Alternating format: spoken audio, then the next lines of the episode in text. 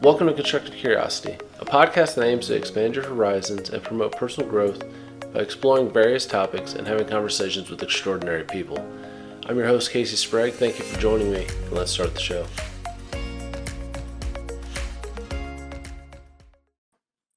Hello and welcome. Today I'm joined by Josh Pitcher, a guy I've known for a really long time and went to college with and had some good times with, a lot of field exercises that I remember. So Josh, how you doing?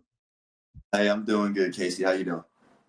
You know, I can't complain. I mean, it's funny, I have a better beard, but you have much better hair at this point in time. Hey, yeah, thank you. I'm a little overdue for a haircut right now. You missed me. I had a nice solid beard about a week ago, so. Could have compared beards at that point then. Oh, yours is a lot better than mine was.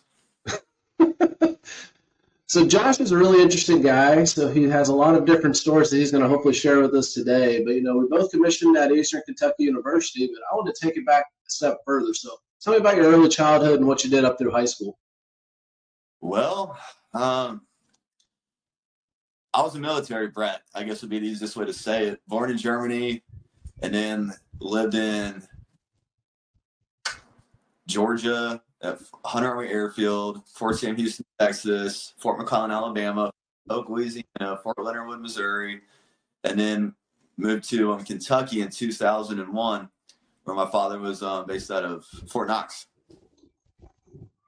And there I did high school from 03 to 07. And, you know, I played soccer with the team. Probably wasn't that very good, but, you know, I didn't quite know what I was going to be doing with myself. I knew I'd be joining the military. I wanted to be a pilot, but I found out I was colorblind. So there took me being a pilot out of the equation. And then I kind of wanted to enlist and take either the RIP contract as it was, the Ranger Indoctrination Program as it was back in 2007.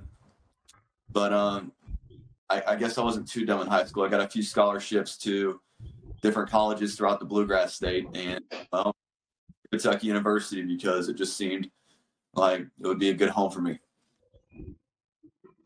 So what were your favorite things to do growing up? I mean, having moved around so many places, you know, they always talk about military kids being dandelions that can bloom anywhere. But what did you think the most difficult parts were, and what were your favorite things to do? I'd say my favorite things to do are definitely tromping around in the woods. The one thing about military installations, unless you're living in Arizona or Fort Bliss, Texas, is that there's a lot of woods on many of them. So just going in the woods with the friends, building forts, playing primitive army, if you will, throwing dirt clods and rocks at each other. Looking back at it now, probably wasn't too smart. And then, that was really just about it. Like just a group of friends that I made at every different duty location because we were all our fathers were in the military. And when one father deployed, much of the time, your father deployed too because they were all in the same unit. So it was a very tight knit group throughout elementary school and for a little bit middle school growing up. But the hardest part per se is that, you know, I would live at one location every year, for instance, Fort McClellan 2 years, Fort Polk 1 year, Fort Leonard Wood 1 year, and then I moved to Fort Knox. It's not easy building relationships with friends because you have to start over every time your father moves to a new location. You have to remake new friends, and hopefully they have the same interests as you. They're not living on the other side of the base if you like them in school or whatnot. So it can get rough. They kind of help out. I played soccer a lot of recreational soccer throughout my childhood. So it was easy to make friends in that capacity. But the hardest part was having to let go of good friendships throughout the years because you knew you weren't going to see them again or hear from them again just because there wasn't Facebook or MySpace during that time. And I'm showing my age by mentioning MySpace. That's our age at that point. Goodness, yeah, MySpace is, it's been a long time ago, but that's what I noticed with my kids. I mean, I'm somebody who grew up in the same hometown. Literally the only time I moved was 3/4 of a mile down the road to a different house. So watching the effects of the constant moves on my children just was a different experience for me. And, you know, 3 daughters and then 1 son. So the daughters that are older, they remember it. And yeah, that was what they always just found painful, you know, hugging their friends goodbye before you PCS'd. And that was a very difficult experience for them. So yeah, I can definitely empathize with your childhood self on that one, from seeing the parent view of it. I mean, looking back at it, though, it kind of shaped me for who I was because, I mean, you mentioned dandelions, and you couldn't be further from the truth. Like, it wasn't ever hard for me to socially – well, I was growing up, I was kind of an extrovert. My brother was a little bit more on the introverted side. But, like, you know, it helped me with my social skills, and it kept me from basically just being a complete dick to other people. Throughout my childhood, and I guess it didn't carry over into my later years because I kind of grown to become more of an introvert now than I've ever was. Well, yeah, we'll get to probably a little more of that explanation of how you converted to more of an introvert. But, you know, Eastern Kentucky University, wonderful place. I mean, I loved the campus. It wasn't too big, wasn't too small. It was like a just right size fit. And exactly. Some of the earliest memories I have of you is just a physical freak as far as, you know, fitness. You could run really fast. You did more push-ups than most people, did more sit-ups than most people. And I was a guy who was a baseball player in high school. I'm like, I'm kind of physically fit, but this guy's on a whole other level. Well, I guess for me, I've always been on the competitive side growing up. I mean, I don't run anymore nowadays. I did a lot of running. In fact, I didn't do any marathons until after I lost my leg, and now I've run 5 marathons. But now, just because of I've gotten a lot into lifting weights now, and that's really helped me out psychologically too. And actually, I've been in a lot better shape than I ever have been since I converted over to lifting weights as opposed to running. But I think back in college, it was a big rivalry between me and just a couple of the other cadets. You remember JT Hess? Yep. Isaac, I mean, the three of us were always either A, in the gym, B, running, or just trying to push ourselves. And, you know, we all knew Hess. Hess was one of the best cadets in the battalion. Now he's a very soldier doing great things for his country. And Isaac's a very successful businessman right now with a beautiful family. So it's crazy how we took 3 different paths, but we all started on the same page, and a lot of it was just pushing each other through our rivalry. Yeah, that healthy rivalry is always good, you know, to make you strive for something better or just to beat somebody, even though, you know, there's no malice in it, but it still gives you that determination. Yeah, I mean, and I kind of got a lot of that now still, but I think a lot of the big thing for me in college was, you know, it was my time to basically, I was away from the family. I was on my own per se, and I kind of didn't hang around my class, as you probably know, for the most part. I was hanging out with the juniors or the seniors, if you will, the Josh Coles, the Nick Corys, the Hoaxamas of the group, just because, I don't know, it may have been because they could buy alcohol and I couldn't, but I mean, I formed some really good relationships with those guys, and I'm still very good friends with them to this day. It was, you know, nothing against our class or anything. I just connected more with some of these upperclassmen just because of our similarities and what we had in common. Me and Cole would go on hikes a lot throughout the Pinnacles. Nick Corey, always getting me into trouble, if you will. But, you know, I could argue that I wouldn't have met my wife in college or many of the friends that I had if it wasn't for some of those guys, just because if they were going out to a party, I was going out with them. And that's where I met a lot of influential people that to this day I'm still close with. Yeah. I feel like we had an interesting class too. It changed so much over the years. You know, these guys would be in, then they'd be out. The new group come in, half of them would wash out. So by the time we actually commissioned, I think we were, the original class was down to like 4 or 5, maybe 6 of the people who were freshmen together. Well, I always thought there was a little bit more to that. I always like to refer to our class in commissioning as the golden class, because I think we had 24 freshmen scholarship cadets at EKU. They're in that class in 2007 that started. And I want to think that at least 18, maybe 16 commissioned with us. There was a couple that dropped out, a couple that changed their majors. So they were, you know, on a 5-year, 6-year program. But looking back at it, we had a pretty solid commissioning group. And then you see it nowadays. You know, I taught at EKU from 2018, 2020, and the commissioning classes are a lot smaller than the one that I commissioned back in 2011. Well, different times. You know, that's something people don't consider either. You know, we still had two major conflicts at that point. You know, one was winding down, but yes, all those scholarships were getting passed out, and nowadays I heard it's a lot more competitive to try to get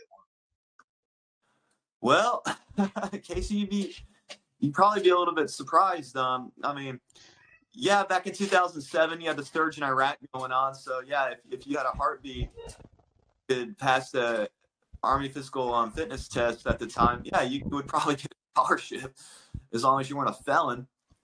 But even nowadays, though, I mean, yeah, the Afghanistan is over, thank goodness. Iraq is definitely wound down since Operation Inherent Resolve kicked off over 5 years ago. But even now, so I think the United States Army is at a crossroads just because of the recruiting needs right now. There is definitely a need for good, outstanding leadership in the Army. And I think that there's going to be a lot more cadets that are going to need to be contracted in that regard.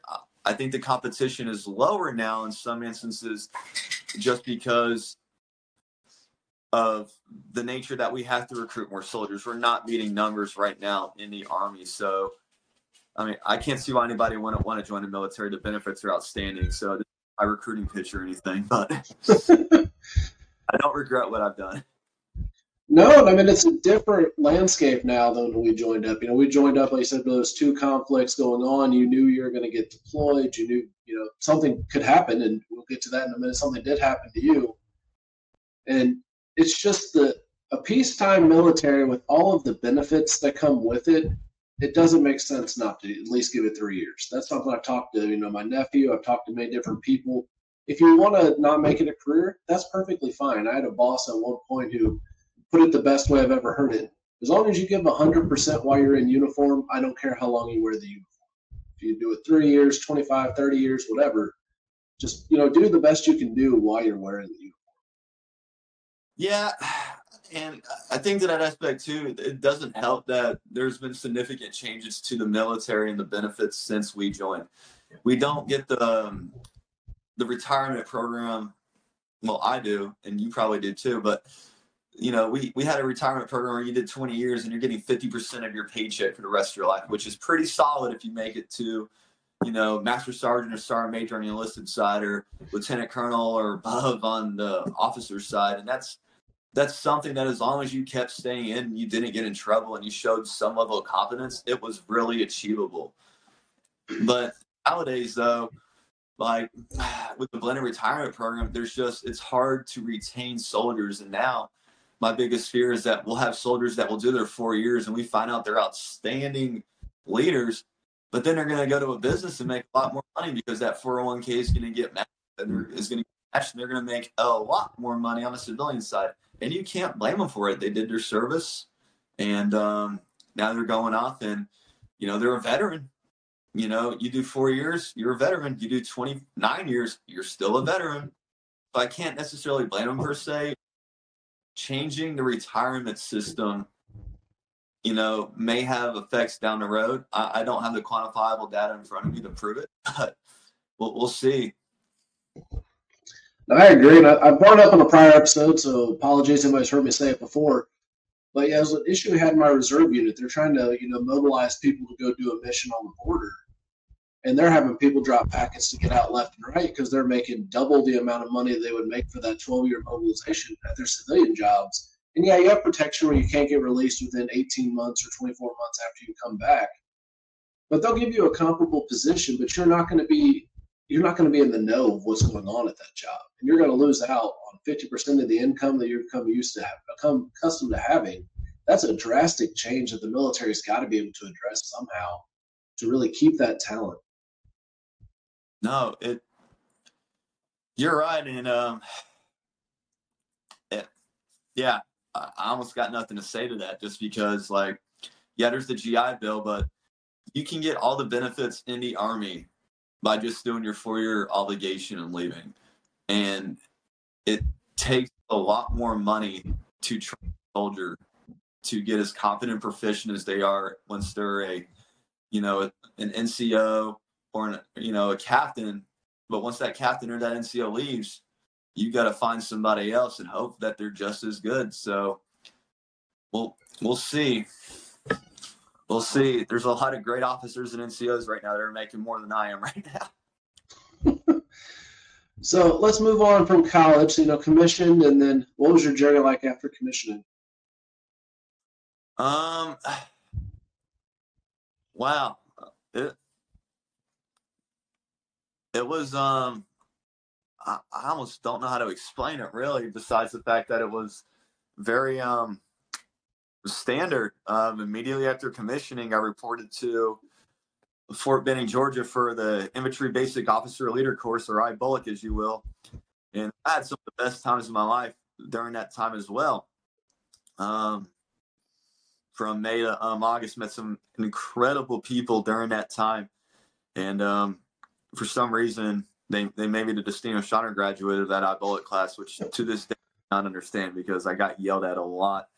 And then I went to Ranger School in that September for 61 days, which was not that much, but it wasn't too bad. And then afterwards, some more Army schools, and then I showed up to the center of the universe, Fort Bragg, going to be Fort Liberty, I guess, North Carolina. Yeah. So yeah, Ranger School, I can imagine that's not a good time. I wanted to pass on that one. I was lucky enough not to have to do that. Most aviators don't, so worked out pretty well. But that seemed like a miserable experience. I remember talking with, we maneuver at some point. You know, we have the branches, but aviation, armor, and infantry are all considered maneuver. So when I was a bullet instructor, they do some combined exercises with the students in Fort Benning. That's what they always talk about. Like, yeah, this guy's going to Ranger School in like 3 weeks after graduation. I'm like, that sounds terrible. Enjoy. I hear that. So, yeah. Yeah, I mean, the thing about I'm an infantry officer, so like for me, it was on active duty. It's not a requirement per se, but it's highly encouraged that you get your Ranger tab as an infantry officer, especially if you're going to, you know, a unit like the 101st Airborne Division or the 82nd Airborne Division. I told all my cadets, you know, I was teaching them, and I like to think that my infantry officers, I know two of them for sure did get their Ranger tabs, and they both went to the 101st. So, you know, I kind of wrote them off a little bit because I'm an 82nd. I mean, hey, it's not for everybody, so I don't really hate on people that don't have Ranger tabs.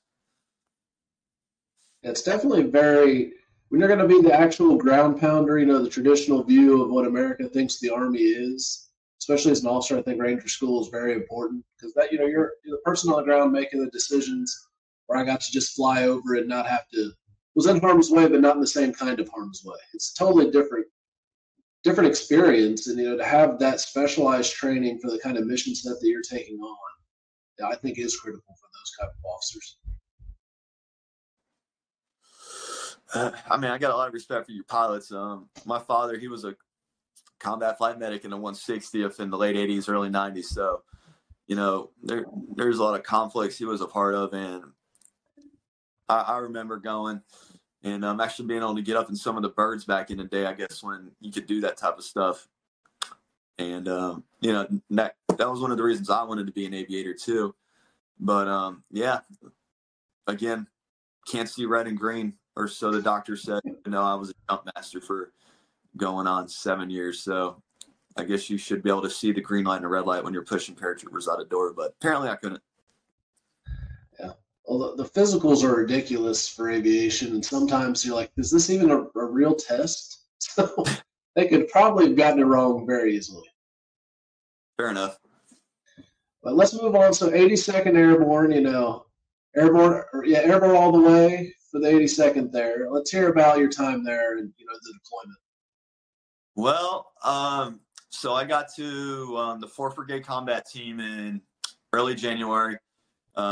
I had to give up Pathfinder School to deploy because it was there was a force cap at the time, and I guess I could have went to Pathfinder School and then showed up and then I could have deployed, because I think they were just saying that to fill seats, to be fair. But I was like, yeah, I'd rather go be a PL in combat, which in hindsight was probably the stupidest thing I could ever have.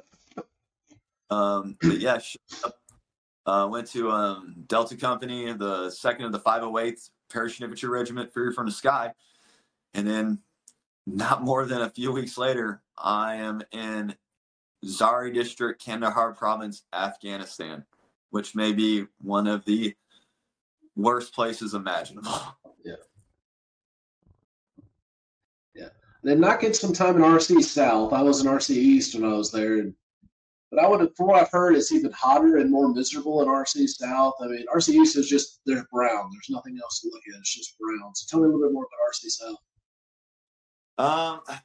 I like to compare Zari District as a mixture of the Flintstones, Town of Bedrock, and the after effects of the Hiroshima bomb or the Nagasaki bomb, and that ended World War II. Just a very desolate, destroyed place that looked like it was 100 years in the past. But, you know, all over the place, you could see either like the grape huts where they dried out grapes, or you see poppy fields as far as the eye can see, or marijuana. Well, lots of marijuana, some of it growing out of the street like a weed. It was crazy. But it was definitely just a place that you just didn't want to be in. Yep. So if you don't, Michael, we go a little bit more into your experience and talk about, you know, the incident that led to, you know, as you mentioned earlier, only having the one regular leg. Yeah. So that's the day before, the battalion was clearing at a small village called Katizi. Found a whole bunch of IEDs, found a whole bunch of weapons, caches, and everything. And it was crazy because our Afghan counterparts, if you will, were finding IEDs and pulling them out of the ground like carrots, like just making a beeline and pulling them out of the ground, which made me kind of think, like, did they already know these were here as we walked by them? But, you know, I kind of put that in the back of my head. That evening, me and Bod, we went on a patrol, setting out like an OP, if you will, outside the village to see, you know, if anybody would be coming in. And I stayed up all night during that and on this beautiful day, in the best weather imaginable, we were about to leave at about 7:30 a.m. on a very loud firecracker, if you will, also known as an improvised explosive device, and took a step, and sure enough, my left foot looked like a pretzel. So what were your thoughts? I mean, obviously, you don't have to go into every detail, but what's the first thing you remember after it happened? I think I was trying to get on the radio, maybe to start my 9-line or tell First Sergeant I was sorry. I don't really remember too much about it. I think I was more in shock than anything. Our physician's assistant, Dr. Mino, actually did a beeline across a IED-laced field. Someone give him a medal for valor for that one, to give me a morphine. And I think once he put that injection of morphine in my hand, the shock kind of withered away. And I had one of my soldiers' dirty hands was on my eyes, like, don't look at it, sir. And I'm like, lifting up his hands, like, no, I want to see it. And then as soon as I saw it, I pulled his hands back down, like, oh, my God. And then the whole time, like, the EOD guys are telling me, hey, yeah, you'll be fine. Walking again in no time, which, ironically, I was walking again in no time, just not in the way I'd be thinking I'd be walking again. So that's just absolutely a brutal moment. You know, people don't think about it. And yeah, the way those situations are always portrayed in TV and movies, I don't know if you know better than I do. You think they're accurate? You know, they always act like it's something very over the top. Movies? Yeah. And, you know, I don't want to speak for like the Vietnam era, the Gulf War era, the World War II era, because I wasn't there.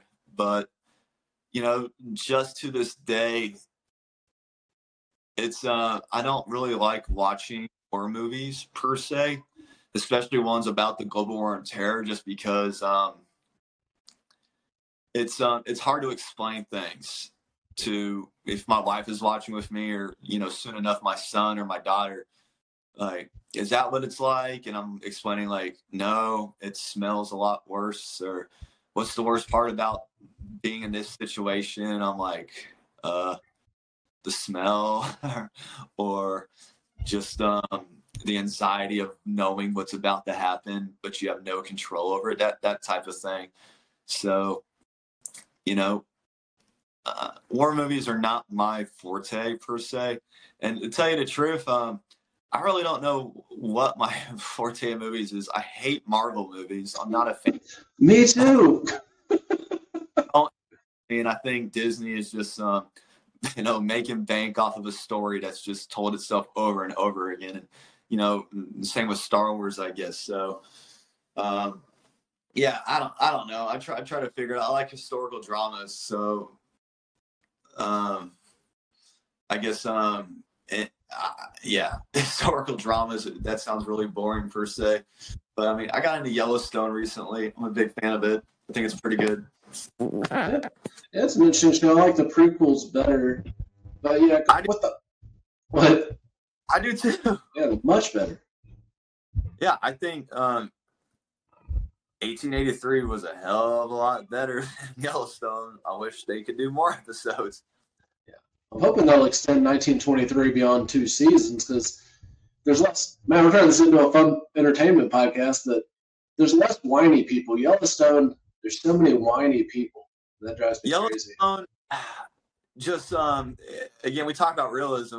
I mean, I don't know how many times the Dunham family can murder somebody or get into a gunfight, and just the state of Montana is like cool with it. I mean, or the DEA or the FBI is coming to investigate the Duddens because of everything going on. It's just like, it's the way it's always been. We're doing Western justice here. So, yeah, and then I love how America has a love relationship with Rip and Beth right now, which may be probably the most toxic things imaginable. You know, both of them have killed people. Both of them suffer from some type of post-traumatic stress, but hey, we as Americans love them for who they are, because Rip is a gentleman to Beth, but he is a criminal to the utmost extent, and Beth has no morals. But, you know, hey, they love each other, so that's what we want. So yeah, I don't know.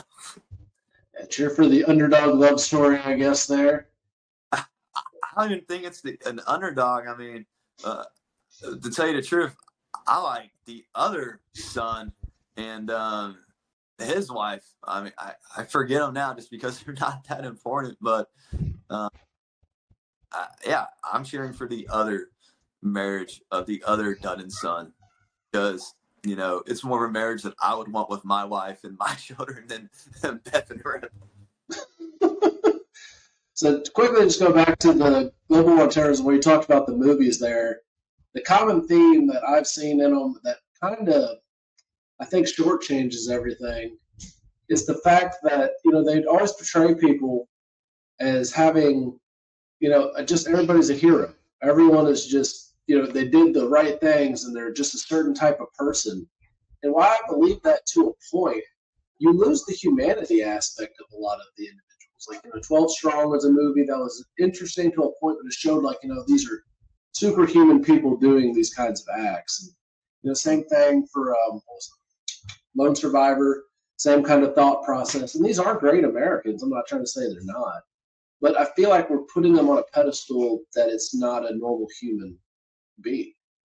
Well, Casey, I think it just kind of depends on, you know, the context behind a story being told. You mentioned Lone Survivor with Marcus Luttrell. And, you know, that man endured so much throughout what he went through. And I mean, I think he is a hero per se, just because, you know, he was indeed the one lone survivor, a member on his team, Lieutenant Michael Murphy earned the Medal of Honor. But, you know, in my mind, Marcus Luttrell continually gives back to the community and is an example for all soldiers of sacrifice. But, you know, I can't help it. I'm not going to say I feel sorry for him, because I try not to feel sorry for myself, but that man has been through a hell of a lot. And just because of his sacrifices, losing those friends and everything he's gone through since then, you know, I think he is a hero. And, you know, the 12 Strong movie is another case in point. Those guys were basically the pioneers on the global war on terror, the first ones in Afghanistan. And they basically had to make do with what they had, to include riding horses in the battle. But, you know, I wouldn't necessarily say everybody who joins the military is a hero. Even if they do their part, even if they serve their country, they're an honorable man. They're an honorable person, if you will. Like, they're honorable because they made a sacrifice to be away from their family and their friends and do something that was greater than them. But when we mention who the heroes are, the heroes to me are the ones that made the ultimate sacrifice. Even if what they did wasn't, you know, valorous by any nature, the enemy just had a vote that day, or if they did do something valorous, anybody that has died for their country is a hero. We look at these people with a sense of awe, because, you know, it's really hard for us to compare ourselves as survivors to somebody that can't tell their story. So being that, you know, I know a lot of people that are dead right now because of conflict, and every single one of them, including a Kentucky son that died on my baptism of fire, it was, you know, I see them as heroes, just because, you know, it's very hard for me to see anything otherwise, because they made that ultimate sacrifice, and it helped galvanize their unit and their hometown that is supporting our cause and being that much more better. That's a great point. And I feel like the community we've been a part of sees it a little bit different. I guess to try to pull up the question to more of a strategic viewpoint, because I agree, I'm not saying that what those people did was not above and beyond the call of duty to know to lay your life down for your country is definitely something that I know you and I both have the utmost respect for, from the positions that we've been in, the things that we've done, and the friends we've lost. But I feel like the way Hollywood portrays it, it hurts the military overall, because it doesn't show. It makes people think it's not their issue. Like, you've probably got told a million times, thank you for your service. Yeah. Yeah, more than you count. And I wonder if your opinion is the same as mine. If you didn't wear the uniform or have some kind of connection to the uniform, you saying thank you for your service doesn't have a whole lot of depth to it. It's almost just kind of like, you know, a customary thank you when you get your food from somebody. It's not a, there's no depth behind it. And it separates the military community from the general population. I feel like it's just that's their thing, they'll handle it, and they don't feel like they're connected, where in generations past, the country was very connected. So that's what I'm trying to get at and figure out what your view is on that. Well, I mean, it's crazy, because you look at Pearl Harbor and the entire country was swarming to serve. I mean, you had people that served in World War I that were trying to serve, but they got kicked back for being too old. You had people killing themselves because they had a problem with their foot or their problem with their body where they couldn't pass the physical, but they really wanted to serve at their Pearl Harbor. Pearl Harbor galvanized our country during World War II. And, you know, 9/11, I think, galvanized our country too. I was in 7th grade math class at the time when that first plane hit. And I just remember watching in that math class, like, what is going on? And I didn't know that would have a huge impact on my life, just because the global war on terror, you know, has lasted for over 2 decades.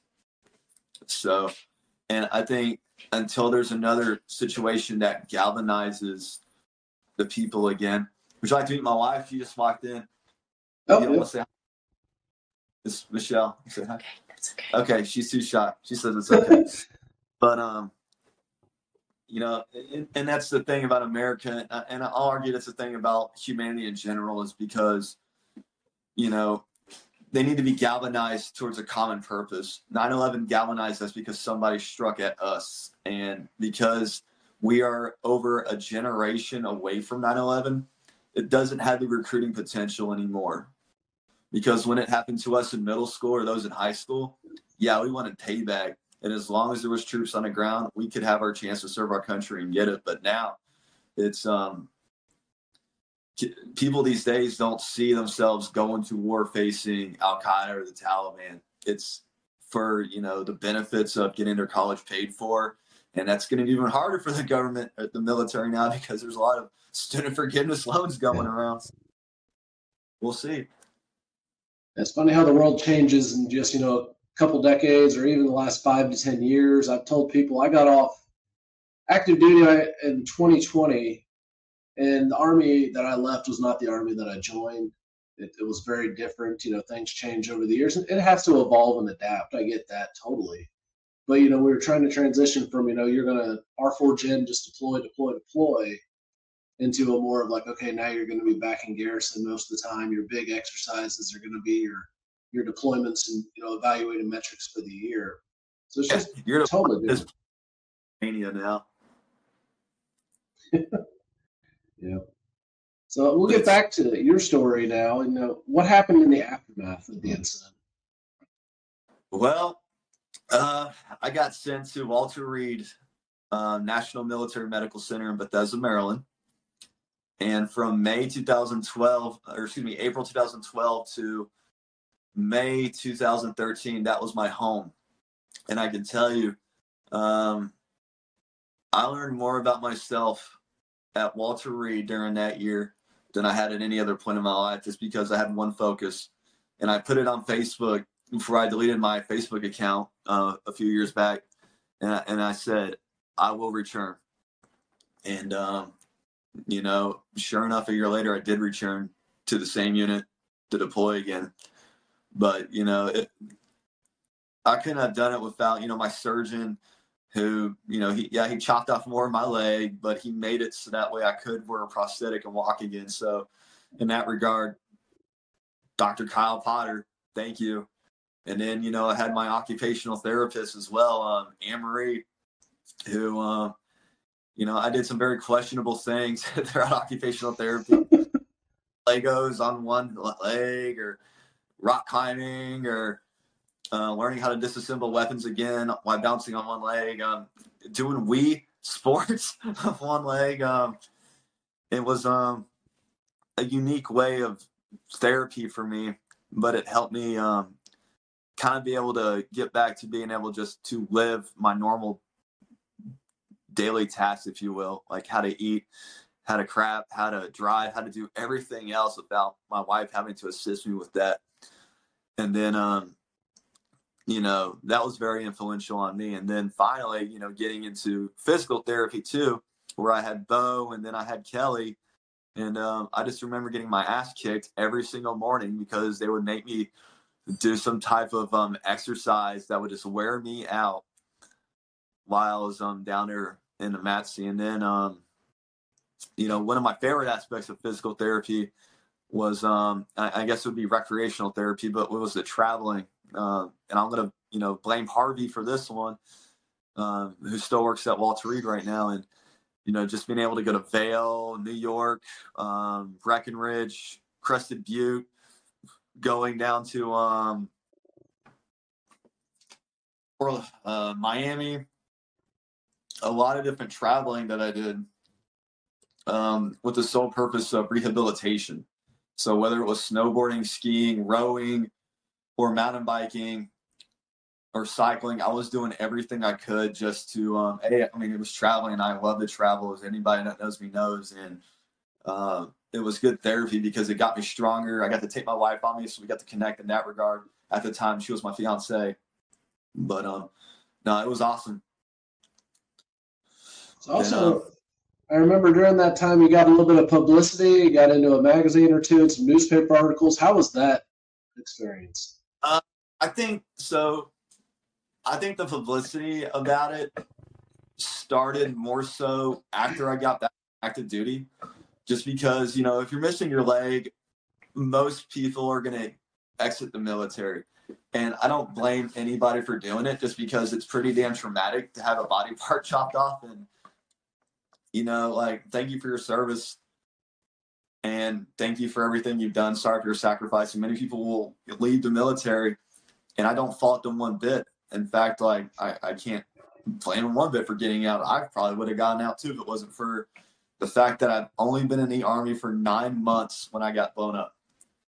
So, like, I didn't even stay in the military long enough to pay back my scholarship. So I wanted to stay in. I wanted to continue serving no matter what. And I guess that was kind of unfathomable for many people, just because it's really rare to see service members continually serving, especially in the airborne community. There's only, you know, a few that I knew, Ken Stilhine, Nick Lavery, Joe Kapercheski, who stayed on, and all the names I just mentioned are special operations personnel. But, you know, through their example, I was also able to stay on too, just because they kind of laid out the path of what I needed to do to stay on active duty. And for me, it was immediately ruck, a 12-mile ruck march, which I did in under 3 hours with 35 pounds. Then passing the APFT, which I did. I got a 283. That spring, prior to returning back to the 2nd and the 508th that May. The 283 is very impressive. A lot of people without that, you know, prosthetic, you can't even get a 283. That's still my lowest PT test score date. I figured you'd say something like that. Yeah, it's crazy. But now the publicity started, I think, back in August of 2013. I kind of maintained a low profile. But then we had EIB, the Expert Infantry Badge, and like it was a pretty big deal in the brigade. Everybody had to go do it.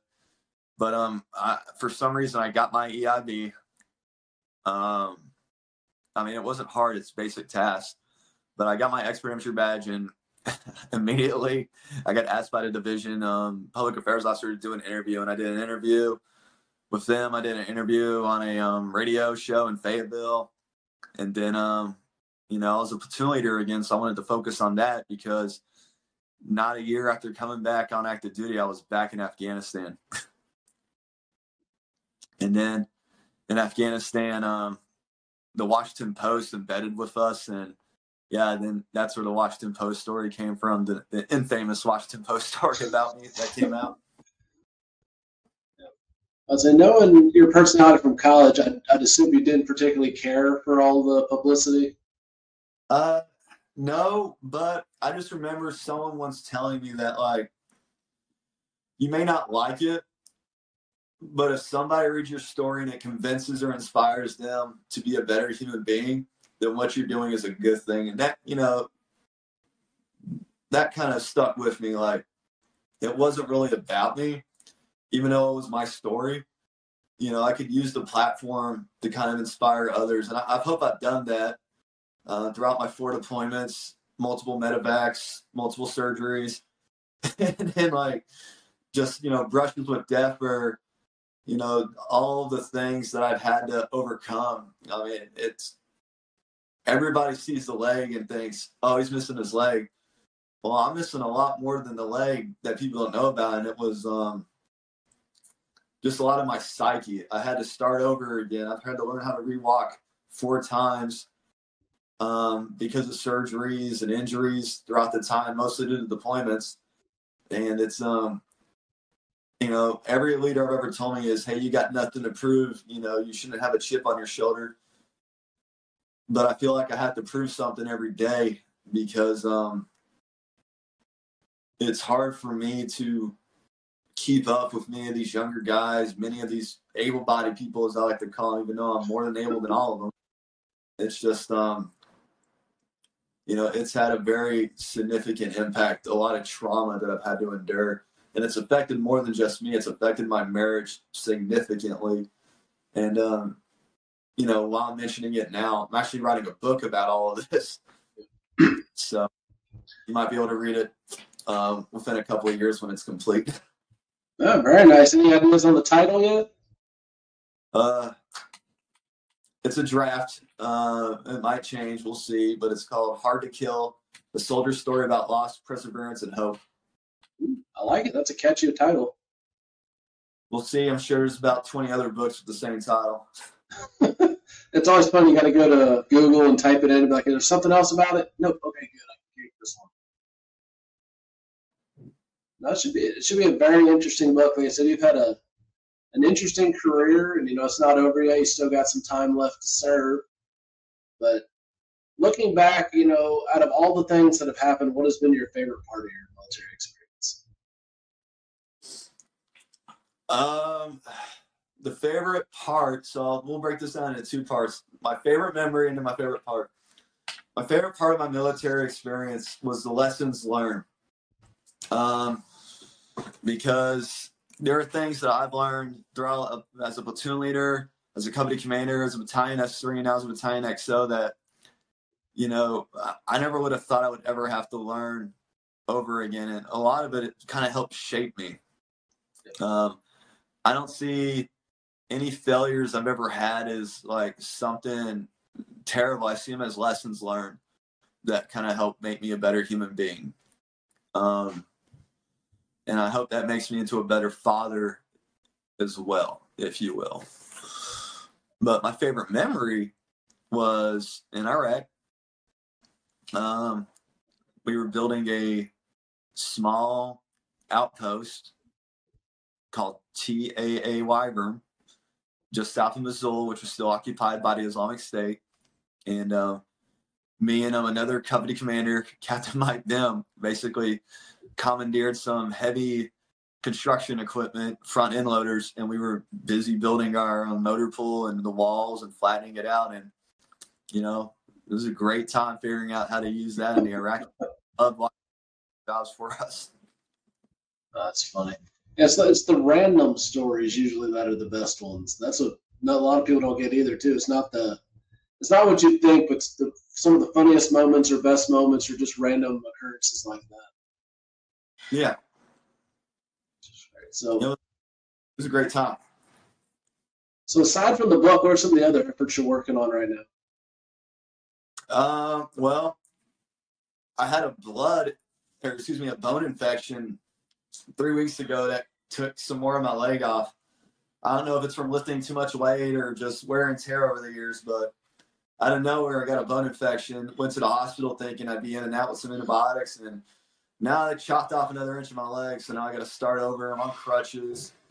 I'm on convalescence leave and just hating my life and just wallowing in some self-pity right now because all I want to do is get back to my job and keep lifting out. I got a gym at my house, so I'm lifting some there, but it's nowhere near. But, you know, but I mean,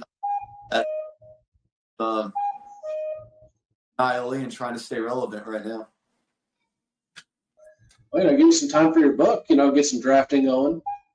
I mean, yeah, I started about a week ago, and I'm about 50 pages in right now, so we'll see. Oh, your process is working faster than mine does. I mean, I've written a few books in 50 pages in that amount of time. That's pretty impressive. Yeah, it's encompassing from when I commissioned to the present. So a whole bunch of stuff that goes into it. And I'll give you a call when I need to publish it because that's going to be the next riddle I got to figure out how to solve is how to publish a book. Well, with your topic, you know, you can always go to Army University Press. Fair enough. They do. Yeah, I worked at Army U for a little bit before I got out, and yeah, that was one of the things they talked about. If you have a military relevant book that, you know, talks about your experiences, send it to Army University Press, and they may publish it. Might just have to give that a shot. So we're winding down the interview a little bit here. So I like to ask different questions that'll close out, get your perspective, kind of, I guess, you know, a little bit of shock value questions, but they're nothing hard. So you've traveled a lot of places. You love to travel. Where's somewhere you want to go? Say that one more time, please. So you've traveled a lot of places, but where is somewhere you still want to go there? Oh, I'd say in our country, it'd be Yosemite National Park or Yellowstone or even Glacier, those big three. Love hiking, love camping. I don't think my kids do as much as I do, though. But in this country, those are the three big places I've always wanted to visit. Internationally speaking, probably in Jordan, Petra. Love to go visit Petra in Jordan. That's one I have not heard of. I'll have to look it up. No, well, if you've seen Indiana Jones and the Last Crusade, you'll know exactly what I'm talking about. Oh, it's that area. Okay, gotcha. So in addition to that, so you're going to talk about your travel. What is the biggest thing you want to accomplish in the next, 10 years?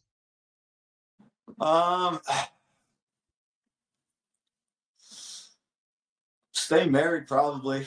Tell you the truth.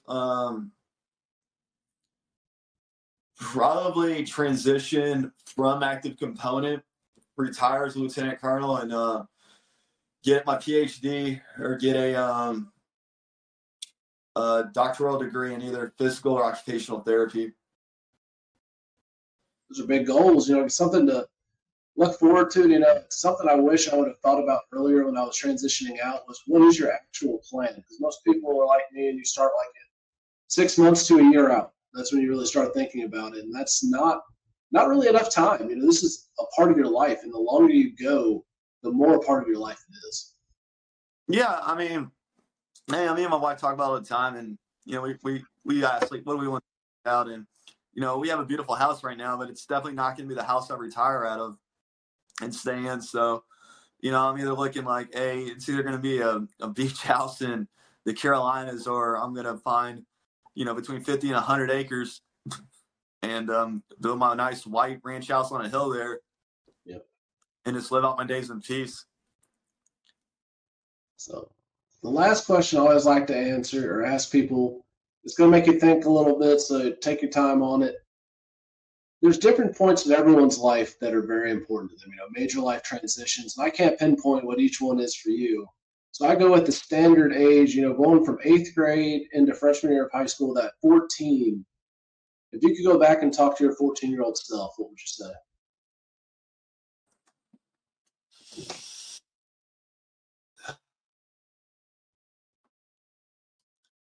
I could go back and talk to my 14-year-old self, it would be, don't blow money on stupid shit. And invest in Google and Tesla and Amazon. But yeah, looking back at it now, I can't believe how much money I've wasted over the years, on either an Audi or a Harley Davidson or just miscellaneous stuff that, looking back at it, I don't care. But it's, I'm going to help teach my kids the benefit of not, blowing your money on material things, but, actually having a plan. And even now, we got a good financial plan for our kids right now. So by the time they do want a car when they're 16, I'm trying to convince my son when he's 13, you don't want a motorcycle or a dirt bike or a four-wheeler. You want a car in 3 years. Save your money. Get a car. He'll get a pickup truck probably. Yeah, so I can. Now that is great advice and great points, and not something we have to get pulled into, but that's what I feel like. That's something where a lot of our education system and different stuff fails kids. They need to teach more financial planning. Stuff that if you had known at 18 years old would have made a huge difference. Yeah, I get it that a lot of the education system's that's a life lesson you learned after all life. And how many people, didn't start off right because they had to learn that lesson the hard way down the road.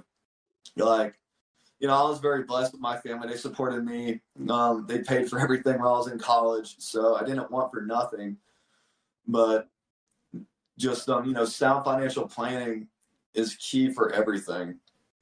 And I can't recommend it more for everybody. We take great pride on, the home that we built here. And, on some aspects, I have no business living in my home just because everybody else makes a lot more than I do.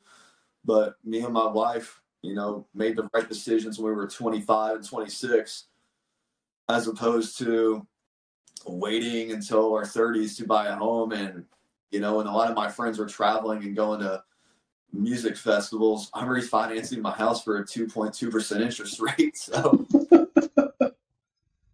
it's funny how all that works. Yeah, I'm the boring friend. Boring, I don't know. So I've learned, you know, I've married, what, going on 12 years. Yeah.